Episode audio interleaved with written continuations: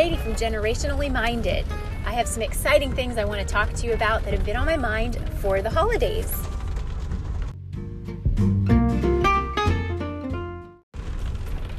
So I'm in my car and the rain is pitter pattering on the roof. I'm going slowly through a one lane road right through the forest on my way to our CSA pickup for our organic veggies that we get locally grown.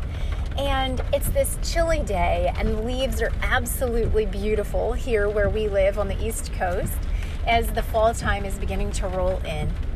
And it's got me started thinking about our holidays.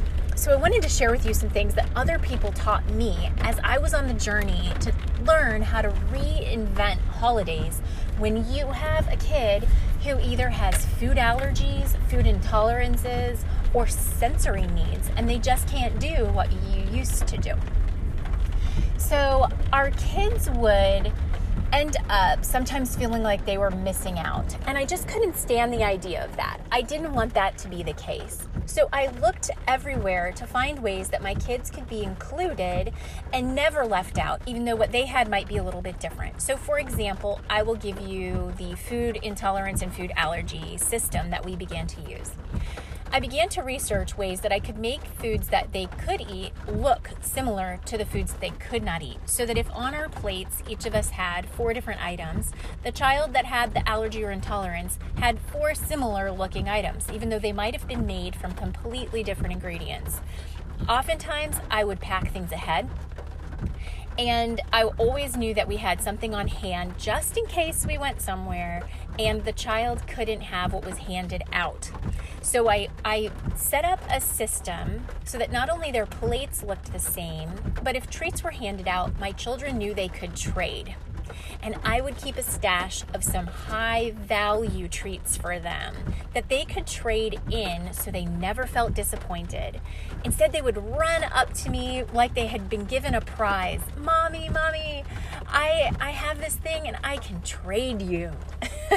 they would hoard things when they'd go to their homeschool tutorial and they'd bring home this stash from what had been handed out for Halloween or whatever and they'd say, "How much is this worth? How much can I trade this for?"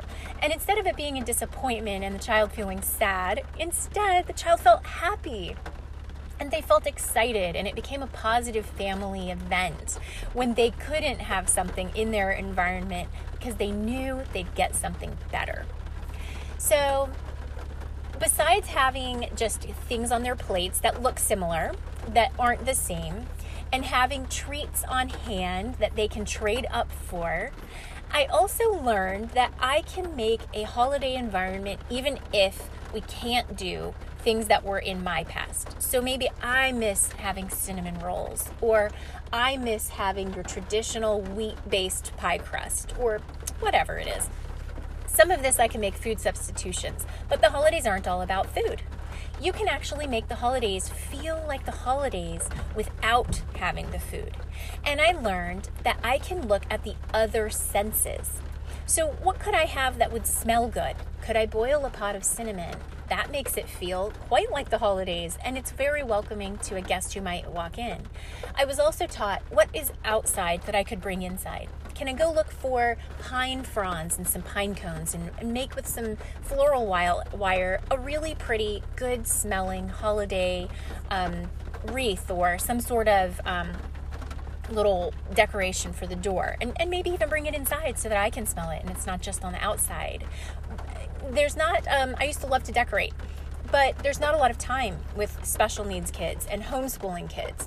So I began to learn that there were ways that I could still make the house look pretty and it didn't have to involve a lot of stuff or a lot of time. So I'll send the children out for looking uh, to find the most beautiful leaves in our yard. And then we'll just tape them up on the window. Or we'll buy pumpkins at the grocery store when I'm already there and we'll use those as decorations on the table or on the counters. Things that don't take up space. I don't have to store them. They're visually appealing. They might even be useful later because we can bake the pumpkins and make puree. Um, but that they're not a lot of time and effort and clutter. So, you know, there's ways that you can combine all of these things. Have a beautiful smell, have outdoor decorations or decorations from the grocery store, have music in the background, have some amount of things that you can eat that are substitutions. Um, but the holidays can be so much more than just you know, worrying about what we're missing out on. We can find new, exciting, adventurous ways um, to incorporate our children despite their needs, despite the different things that prevent us from having it the way we used to have it. And in that, we get to make new traditions, which is so exciting. We have made a few traditions in our family that I never would have expected um, would be fun, but I never would have thought of them, and they're delightful. And um, so I encourage you to go look for your own family traditions and um, go ahead and go to my page, um, Katie Keen Special Needs Family Coaching, and you can find my group, The Greater Honor Special Needs.